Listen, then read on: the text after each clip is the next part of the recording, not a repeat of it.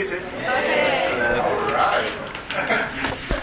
Look, I know it's a tough time of year, school-wise. I just keep hearing about people getting uh, hammered by the old midterms and finals, tri-terms, or whatever you want to call them. Okay.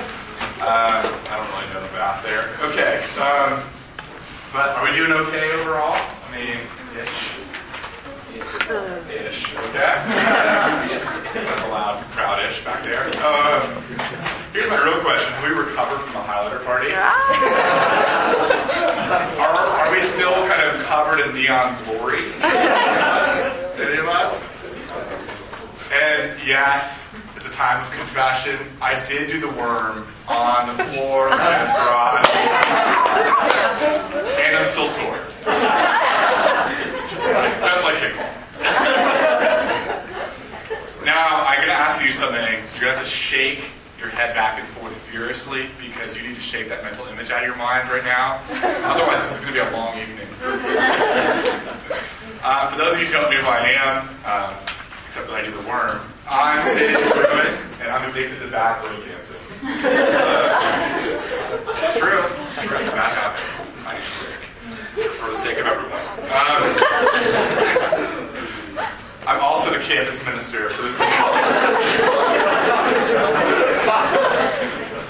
I'm also campus minister for this called RUF, Reformed University Fellowship, um, at New Mexico State University. You are here. Okay? Uh, RUF is a Christian campus ministry that exists for the convinced and the unconvinced, for the believer and the unbeliever, for the Kentucky Wildcats and the Kansas Jayhawk. Who said that? We're going to talk about forgiveness, Jen. Maybe you can. Okay. Um, for the student who lives on campus, has an unlimited meal plan, and knows what time of year it is by how many flex points they have left. And the student who lives at home, who lives off of hot pockets and ramen, and knows what week we're in by how close they can park to their class. Both of you, everyone, welcome. And finally, RUF to exist for those of you who think Jesus was a nice guy who said tricky things? And those of us who think that Jesus was more than nice but less than tricky. Okay? In other words, whoever you are, wherever you are, thank you so much for coming. Welcome. I hope you feel welcomed. We're glad you're here. Um, if you're new to RUF, the pressure is off. It's off. Thanks for coming. Welcome. If this is if this is uh, been around for a while, there's still no real pressure. okay. Uh, maybe just get to know somebody new to you. Okay. Um, and a good way to do that is international lights afterwards, which we'll talk about more after um, the end of this whole thing. Okay, uh, so sign up. We'll just pass that thing around. If you want to get more involved in RUF, you want to know what we're doing, if you want to get connected to other folks, the email sign is good. If you email and sign up already, all by the way. Um, you don't need to do that again, okay, for our sake and your sake. Uh, Facebook group, NMSU RUF is also a wonderful way to get connected, okay? Um, so maybe go ahead and do that. Finally, summer conference. Uh, we had some awesome slides. There's an incredible piece of poster board out there uh, about summer conference. And here's the deal. Um, it's really cheap, $315 for 10 days, roughly 9 days, 10 days. All expenses paid if you pay the 315 obviously. And if you can't afford the 315 we're here to scholarship you. So just come and talk to me if you can't afford that. Um, money will not be the reason you cannot go. Okay, so we're going to make sure that you go if it's just a financial reason. Um, the other thing to really to note, this is super important. There is a deadline. I don't know if I can move my eyes. Uh, the worm. Uh, so anyway, there's a deadline. The deadline is next Thursday, April 12th, I think, at 5 p.m. The, the gates of freedom and opportunity shut. okay, so. Anyway, so if you've been around already enough, enough, you know that's not necessarily true. Okay, so there's a deadline. Please try to abide by it. 5 p.m. next Thursday. And we're just doing that because we've got to get vans for everybody. We've got to get fundraiser stuff going. So we need to make sure that we've got everything going so we can actually get there. Um, also, have you seen our t-shirts? A couple of folks are wearing them over here. Um, they're awesome. Feel free, dare to stare. Um, and here's here's a little note of encouragement. You have my official permission, official permission to buy one. Twelve dollars. Okay. Um, finally, one more thing. Um, the Christian faith has an important weekend coming up. Uh, Friday is called Good Friday. This is where we remember Jesus' death and the love that was, was behind all of that. And on Sunday, Christians honor Easter, that day where Jesus rose again from the grave. And um, in your bulletin, there's some info about a few local churches and what they're doing about Easter and Easter weekend. And I think these are really great opportunities to check out what Christianity is about and what we do if you're new to Christianity or you're not sure about Christianity. Um, Easter is a pretty big holiday uh, for Christianity. Um, and, you know, maybe you get past the fake plastic grass and the baskets and the awesome chiclets. Um, have to go. Um, and it's also a great opportunity to remind you all about what RUF is about, which is we're here to serve local churches, not replace them. Okay? We're here to serve local churches, not to replace them. And that means that we're so glad you're here. We really are. We love that you're coming. Um, and, and RUF is the church coming to campus to serve you all, but a Jesus loving church on, us, on Sunday mornings will give you even more good things than we can give you. Okay? So this is a supplement, not a replacement for church. Okay? Um, again, we're here to serve you wherever you are, so maybe church is not where you're at right now, that's okay. But um, we're, we're not going to be in your office complex. Okay? When you grow up, um, and you're a big, big, and strong, and powerful. um, I don't know. Um, anyway, so there we are. Okay? So, RUF? Temporary fix to, to a big problem. Okay, which is all of us, most of all. Okay, so this semester we are looking at the book of Colossians. I'm just going to keep moving. You got men behind, you got awkward and comfortable. We're just going to keep going. We're going to keep going. We're leaving men behind in RUF right now as we speak. I'm sorry, but this isn't Vietnam. This is, this is, this is not. So, was part of it Somebody take a shovel. Do I need to What get I do, by the way, up spiritual gift. It's my spiritual gift. If you look deep in the letters of Paul, you'll find the, the spiritual gift of awkwardness. That's what I do. Uh, as you can tell, and it's on record and, and forever. Okay, so what we're doing right now is large group, and large group we're discussing Paul's letter to the Colossians. It's the book of Colossians in the Bible.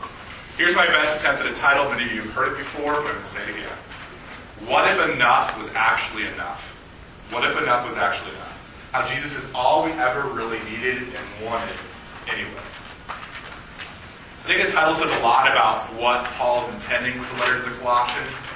Uh, but our passage tonight, chapter 3, verses 12 through 17, is going to help explain a lot more about what that looks like in practice, what it means to live like Jesus is enough. And that's what we're kind of getting after. Uh, but before we dive into the passage, let me remind you where you've been. Okay, so it's a letter to the Colossians. Okay, the Colossians live in Colossae, which is in modern day Turkey, the southwest corner. And Paul's writing. Paul's Jesus follower, and he's writing under God's inspiration to remind the Colossians to remind us about what the gospel is. And the gospel is the good news about who Jesus really was and what he's really done for us. And so this letter started out with some introductions, like all good letters. Hey, I'm Paul, and this is my ministry, and you're Colossae and the Colossians, and you're doing your thing in modern day Turkey. And this is this thing called the good news of the gospel. Okay? Also, um, that's in chapter 1. And then chapter 2 gives us this beautiful, brilliant, and ultimately very offensive description of how not to live. Okay? I said this last time, I think it bears repeating, doesn't it? Um, that basically in chapter 2, put, Paul took us all by the collective shoulders and shook the religious snot out of us. All that fakeness inside of us is now gone. After three weeks spending on chapter 2, maybe. Maybe it's not. Maybe it grows back. But he did a lot of effort there, okay? I know it's a really bad image. Just wait, it gets better. okay. Now in chapter 3, uh, we see how to live. So in chapter 2, we saw how not to live. In chapter 3, we see how to live. Okay? And Paul, you can think of it as our trainer. We're in the corner, and he's coaching us on what it means to be fully and finally human. Okay? He's telling us how to love people even when life feels like a fight. That's what's going on in chapter 3. So we have a lot of mixed metaphors going here. Maybe feel a punch drunk. Look, I can't stop. I just can't. It's impossible. Okay? So, anyway, with all that in mind, can you turn to Scripture, cha- uh, chapter 3, verses, I'm going to read verses 1 through 17 for context, but we're really just going to mainly focus on the last part, verses 12 through 17. So if you've got a Bible, you can turn there. If not, it's in the bulletin. You can stand and read the Scripture. Book 5 from the New Testament, that last quarter of the Bible, is between uh, 1 Thessalonians and I'm blanking on that. Awesome. Philippians. Okay. So go past Romans. If you hit Hebrews, you go too far. Okay. So Colossians chapter three. We're gonna read the whole thing, but really just don't get overwhelmed. We're just gonna look at the last portion mostly. Okay. If then you've been raised with Christ, seek the things that are above, where Christ is seated at the right hand of God. Set your minds on, earth, on things that are above, not on things that are earth, for you have died and your life is hidden with Christ in God. When Christ, who is your life, appears, then you will also appear with him in glory. Put to death, therefore, what is earthly in you sexual immorality, impurity, passion, evil desire, and covetousness, which is idolatry. On account of these, the wrath of God is coming. In these you too once walked when you were living among living in them. But now you must put away them all. Anger, wrath, malice, slander, and obscene talk from your mouth. Do not lie to one another, seeing that you have put off the old self with its practices and have put on the new self, which is being renewed in the knowledge after the image of its creator. Here there is not Greek and Jew, circumcised and uncircumcised, barbarian, Scythian, slave, free, but Christ is all and in all. Okay, now we're looking at the passage. This is now the passage that we're going to look at. Put on then, as God's chosen ones, holy and beloved, compassion, kindness, humility, meekness, patience, bearing with one another, and if one has a complaint against another, forgiving each other. As the Lord has forgiven you, so you also must forgive. And above all of these, put on love, which binds everything together in perfect harmony. And let the peace of Christ rule in your hearts, to which indeed you were called in one body. And be thankful. Let the word of Christ dwell in you richly, teaching and admonishing one another in all wisdom, singing psalms and hymns and spiritual songs with thankfulness in your hearts to God. And whatever you do in word or deed, do everything in the name of the Lord Jesus, giving thanks to God the Father through him. Friends, these are the words of God. They are more precious than gold, even much fine gold. And they are sweeter than honey, even honey from the honeycomb. Would you pray with me? Father, uh, I just pray that you would be present, that your Spirit would fill us, that we would take away a lot from this very thick portion of Scripture. I pray, though, that you would help me to make it simple and clear. I pray that you would help our hearts to be eager to hear it. I pray that, Father, that Jesus be high and lifted up, that the eyes of our hearts would see him, and that we'd see him in all his brightness, all his light, and all his heat, and that we would know uh, what it's like to bask in the beauty and the believability of Jesus Christ. Father, that's our prayer. Um, I pray that it would change us. I pray that we wouldn't be the same people that we came in as, uh, that we would know you, Jesus, more, and be known by you, Jesus, more. And I pray, Father, that you would help our hearts to through your love. That you're making us more and more beautiful. And I pray, Father, that even as we become more beautiful in your name, that we would see that your Son is more beautiful. We ask these things in your Son's name. Amen. You be seated.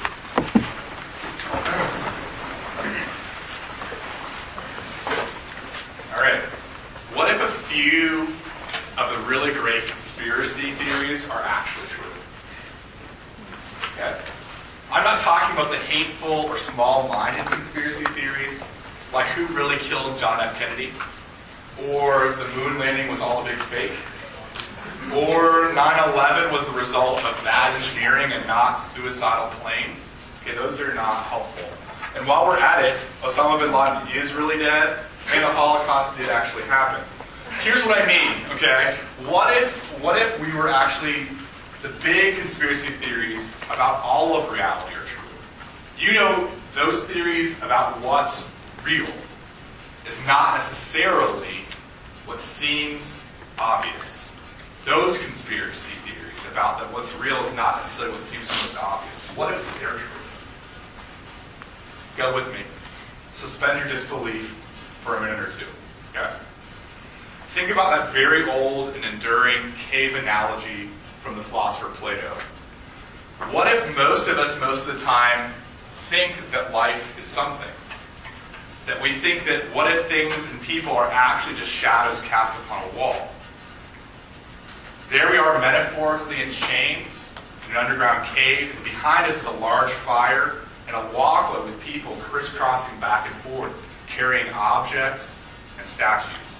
And in front of us, there's this wall that reflects the light of the fire and the shadows of the people and the objects that they're carrying.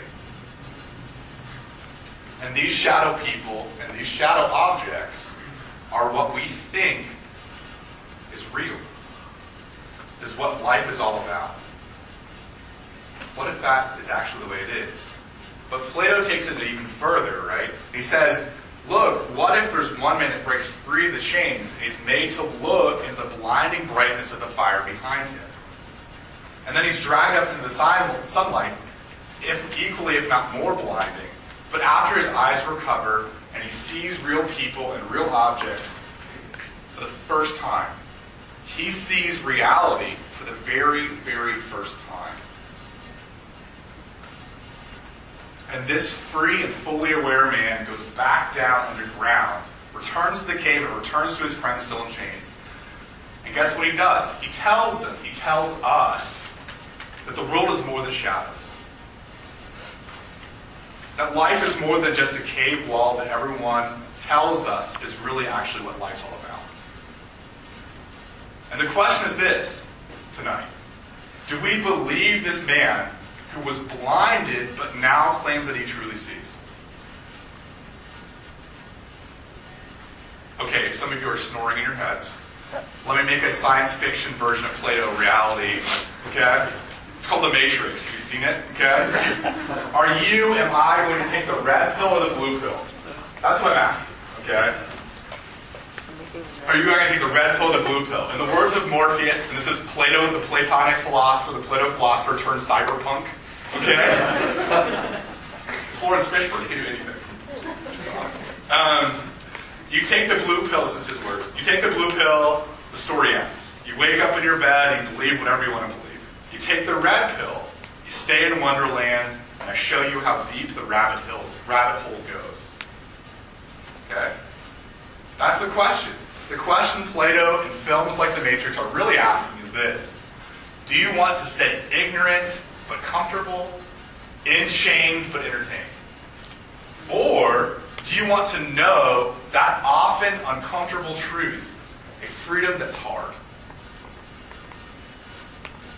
And clearly, this question is not just Plato's or the Wachowski brothers' question. They're the directors and writers of Matrix, okay? I don't know how why else would I use Wachowski, and I don't even know how to say it. Okay, they are pointing to the questions behind. There's a, there, these two movies, this movie and the story, and many other conspiracy theories about reality are pointing to a greater question. It's a question behind all of these questions. Okay? And it's this. There's a divine conspiracy afoot. There's a divine conspiracy afoot.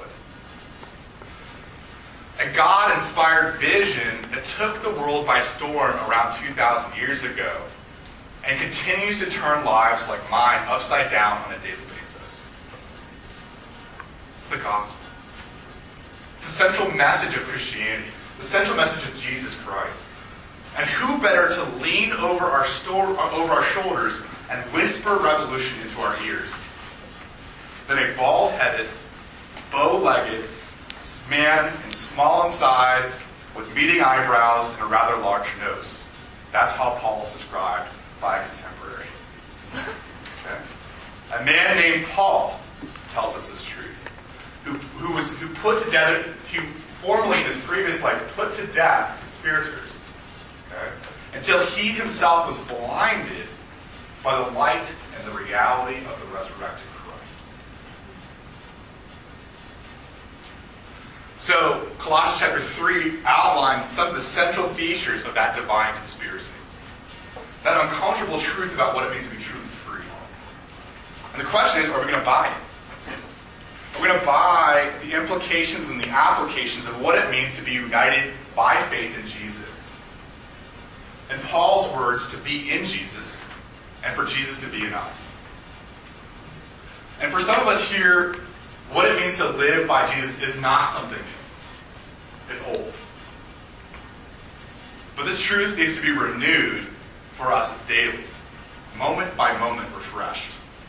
Otherwise, we find ourselves sitting down in the chains again and counting the shadows as what's real.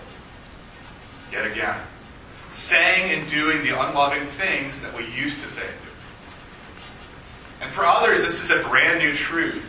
Jesus, in the love that he gives us and then promotes among us, may sound familiar, but it's a flavor of life you're not very sure you want to try.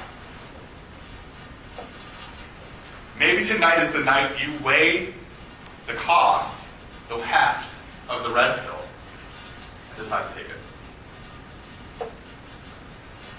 My point is this regardless of who you are and where you are, Colossians chapter 3, verses 12 through 17 is speaking to you and it's speaking to me, and it's saying, it's whispering a freeing but difficult truth. It's this Jesus has literally loved his people to his death. Jesus has literally loved his people to his death. And Jesus' love transforms our lives into lives of love. Okay, so Jesus has literally loved his people to his death. And Jesus' love is transforming our lives into lives of love. That's the truth. That's the divine conspiracy. And our passage tonight is all about defining what love means. So if you're sort of already thinking, thanks, Sid, I love love. I'm all about love. Love is all we need, right? That's, that's fine. But here's what our passage is doing. It's defining love. It's showing us what love looks like in practice. It does so in two different sections. First, in verses 12 through 14, we see that love is not about getting what you want. Love is not about getting what's yours. Instead, love is fundamentally about patience and forgiveness. And second, in verses 15 through 17, we see that love is not about getting ahead of other people.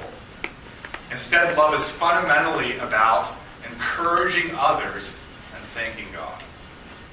Okay, let me put it simply. Verses 12 through 14 tell us this love isn't sexual exploitation, it's laying your life down. Verses 15 through 17 are telling us this love isn't verbal warfare, it's lifting others up. Okay? You sure we're going to take the red pill? Here we go. So, but before I begin kind of sorting through the nuances of like the definition of love and what Paul is saying and not saying about love in verses 12 through 14, I'd like to answer two burning questions. You read this passage, we read this passage together, and here we are with two burning questions that I feel in the pit of my stomach when I read this passage, and my guess is you feel it too. First question Where do we get the power to think, to feel, and to do all of this love? Second question What does this love really look like in my actual life? Okay, so where do we get the power to do this love? And what does this love actually look like in my real life? Those are the two questions I think that this passage presents.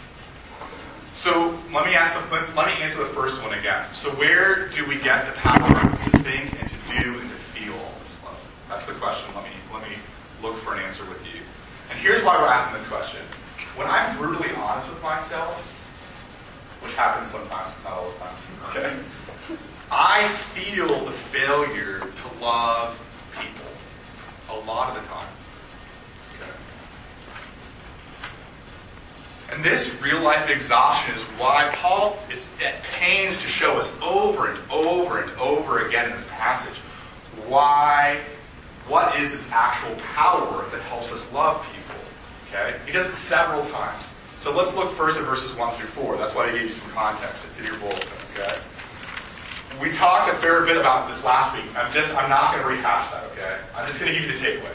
And the takeaway is this. It still applies to verses 12 through 17, by the way. Okay? That's the first takeaway. The second takeaway is if we believe that Jesus died and rose again from the grave, if we trust the gospel story and not the culture, cultural shadows, we become united to Jesus Christ. And union with Christ means this what is true of Jesus is now true of us. What happened to our spiritual head, Jesus, now happens to Jesus' body, us. Jesus' life, his death, his resurrection are ours, and all of their power, and all of their glory, and all of their forevermore approval. What a motive for love that is. Let me unpack it further. All of these motives and all of these energies that Jesus Christ is giving us all of the time, He's giving them to us through His Holy Spirit inside of us.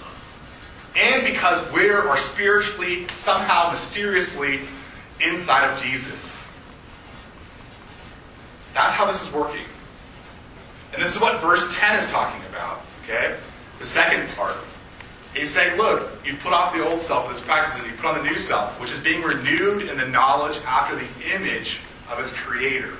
That's what verse 10 is getting at. Being renewed inside out and outside in. And all these background verses bleed into our passage tonight. Don't worry, I'm not going to go into three sermons. I'm just doing one. Okay? Our passage tonight, Paul calls out those who count the gospel as true. And he tells them this You are God's chosen ones, holy and beloved. Man, I could spend an evening on each of those words on chosen, on holy, and on beloved. Okay, more than an evening on some of those words. Okay? Um, I really, but I don't have time, so let me summarize it by saying this. Okay, I'm going to say it this way. In and through Jesus, God chooses to love us, not because of any beauty that we bring to the table, but rather because God's love transforms us into lovely lovers. Okay? God's love transforms us into people who now have the ability to love. That's the definition of holy. God's love transforms us into people who now are beautiful, especially to God. That's the definition of beloved. Or think of it this way that divine conspiracy, the gospel story about who we now are, dancing and hugging and leaping in the sunlight outside of that cave. That story of who we are now defines the shape of our lives. What we live for, how we behave, how we relate to other people. We're not, we're not commenting passively on two dimensional shadows anymore. We're now living with a three dimensional, bright, and beautiful set of human beings and set of objects. That's a way different understanding of reality. It's a way different way to live. But some of you are rightly unsatisfied right now. You're stewing in your shoes, in your shoes. You're, you're angry. You're brooding in your seat. And you're thinking to yourself, "Well, Sid, another beautiful picture. All that leaping and dancing and hugging in the sunshine. All that lovely lovers bit. That's awesome. That's clever. But it's a big bit vague, isn't it? I can't sink my teeth into lovely lovers. Okay, help me out here. Help me out." What does this love described in verses 12 through 17 really look like in my actual life? What's the deal? Okay? I mean, think about it this way. This all seems so shiny and so happy, right? When's the last time that you or I were walking between Corbett and Zuhl and we saw each other, we sang out Christian songs back and forth?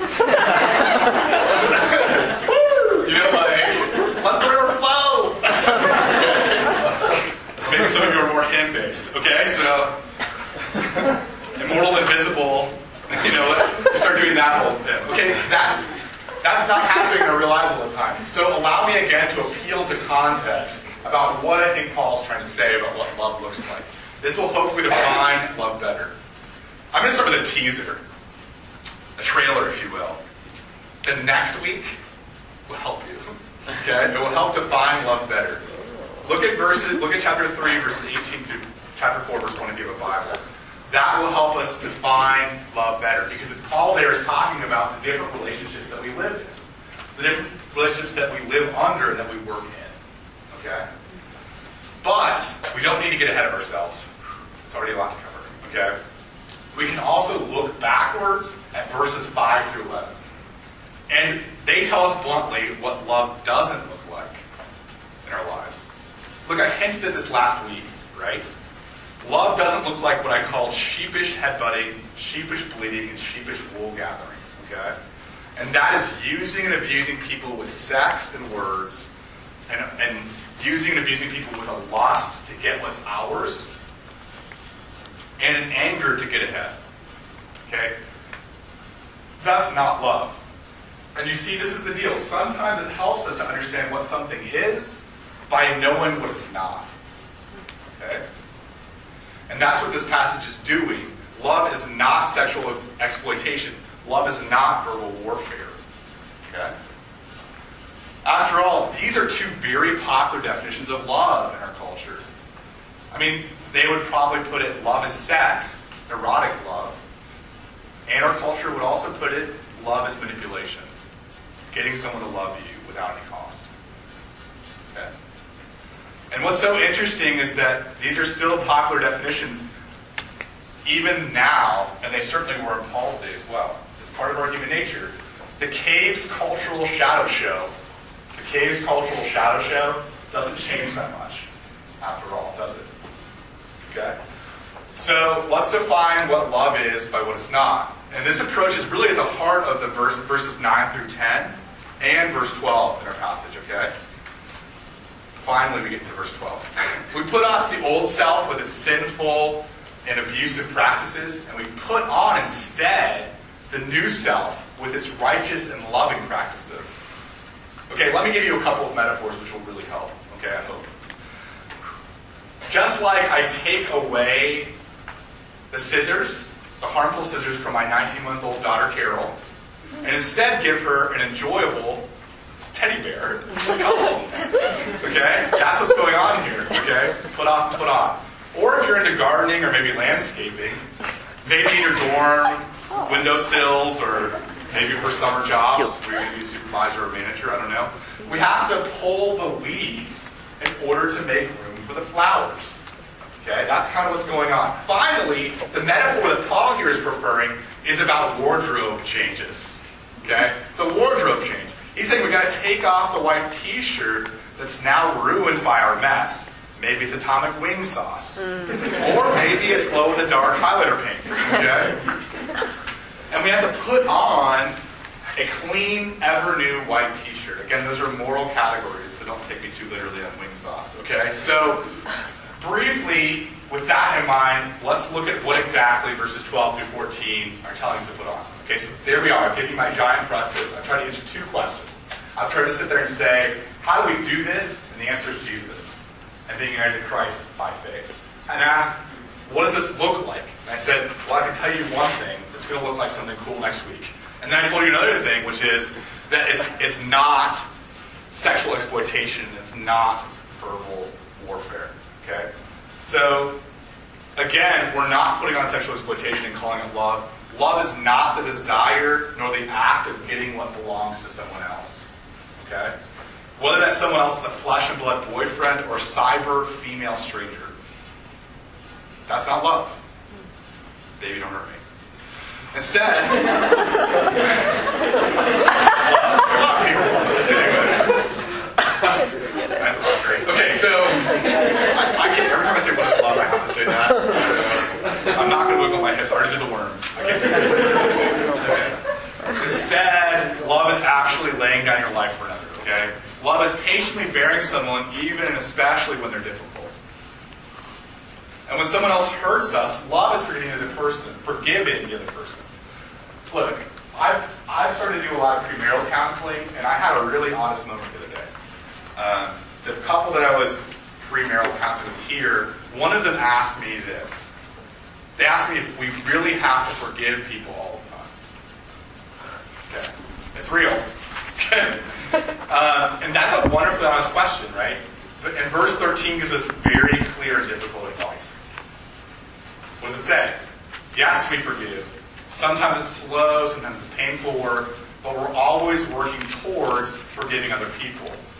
Even when your friend ignores you, even when your girlfriend belittles you in public, even when your family typecasts you as a failure and you feel like you could never get outside of their expectations. Even and especially then.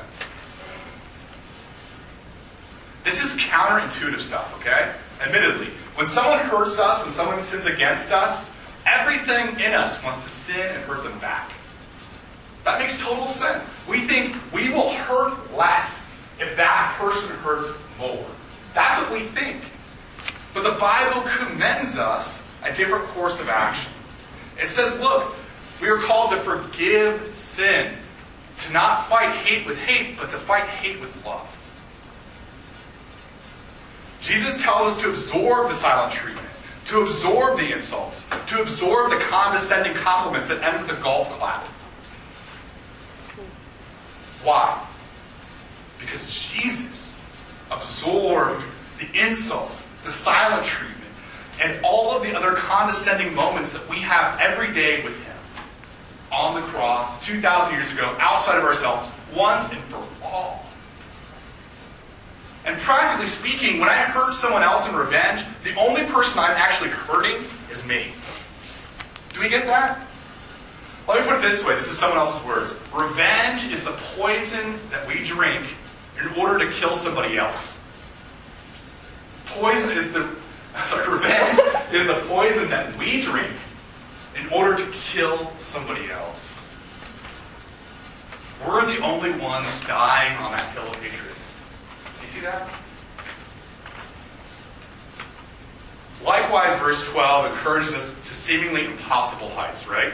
We're to have an inward attitude of compassion, kindness, humility, meekness, and patience. Okay, King James Version translation. We ready for this? Some of us love this translation. I think it's a really good translation here, okay? It makes us understand that virtues are not just actions, that they're inward attentions, okay? King Jimmy tells us this. okay? Put on bowels of mercy. bowels of mercy. Okay? That's what, what is that saying? Mercy or compassion starts deep within. Deep within. Okay? Similar with other virtues, kindness is a Christ like attitude towards other people. Humility is a Christ like attitude um, towards yourself. Meekness is approaching someone else with rude, without rude arrogance. So meekness is approaching someone else without rude arrogance. Patience is reacting to someone else without resentment. But at least for me, it's very, very hard to study these virtues without feeling so inadequate I don't even want to try anymore. That's where I am. To truly be meek, to truly be humble, to truly be patient, to truly forgive seems so out of reach. Look how high the standard is. Bowels of mercy. Okay? That, but that's forgetting that we love inside of our Christ. Do we get this? Union with Christ means that the resurrected Christ is working inside of us and through us by his Spirit. Jesus is finishing the works of love that we start. this means the half hearted but well intentioned conversations that we have with our parents on the phone, the well meaning ways we try to do community service but end up standing around the entire time, the half complete times we speak the gospel into our friends' lives. All of these things, all of them, all of them, Jesus completes and he makes them matter. What we do here on earth echoes in eternity. These acts of love matter because God is using them. God is using them. And you know what? He's not just using our second best efforts to love people. God is using our second best selves, who we are most of the time to love people. Do you get this? Do you get how radically unbelievable this is? He's working through all of us with all of our trash and all of our baggage. He's working with us, through us, with parents who live like out of love roommates. He's living like us who can't stop calories and are trying to stop, can't stop counting calories and trying to make up the difference through exercise and laxatives. He's working through us who can't stop getting felt up or feeling other people up. He's working through us with a brother or a sister who cannot stop buying or selling drugs. He's working through us. He wants to work through us to make all things new. All things new, all things beautiful, all things true. And this is true because my feelings, my take on life don't have, does not have the final word. Do you get that? Neither does yours. God's love, Jesus' finished work on the cross 2,000 years ago, that's the final word. That's the period. That's the exclamation part, it tells me and it tells you, that word tells me and tells you, keep on loving. Keep on loving. Jesus is working through you, even when you think you're failing. So Jesus is making our small efforts to lay down our lives to do big things. He's certainly using our words. He's empowering our attempts to lift other people up. Look at verses 15 through 17. They're all about positioning our words, whether sung or spoken, towards bettering someone else. Okay? And this looks like encouraging those around us, pointing others, pointing others and ourselves to the gospel of Jesus Christ, to his forgiveness on the cross when we fail. That's what verse 16 is about. And praising the delightful ways in which we image the dignity of God. This also looks like thanking God. And that's what verse 17 is all about. Thanking God in everything that we do everything that we say. But what does this thankfulness, this encourage, encouragement really look like? I've got two thoughts, and they're fast. Verse 11. Look at verse 11, okay? That's what it looks like. It looks like humanity without divisions. It looks like humanity without segregation. It looks like humanity without ethnic and racial and cultural and job-related and social socioeconomic positions. It is like faded battle lines inside of, in the time of peace. There are no more trenches; they've been filled in. Second, think again about what we're putting off. Verbal love looks like the opposite of using our words to get ahead of others. We no longer massage our friendships. Okay? We no longer do this.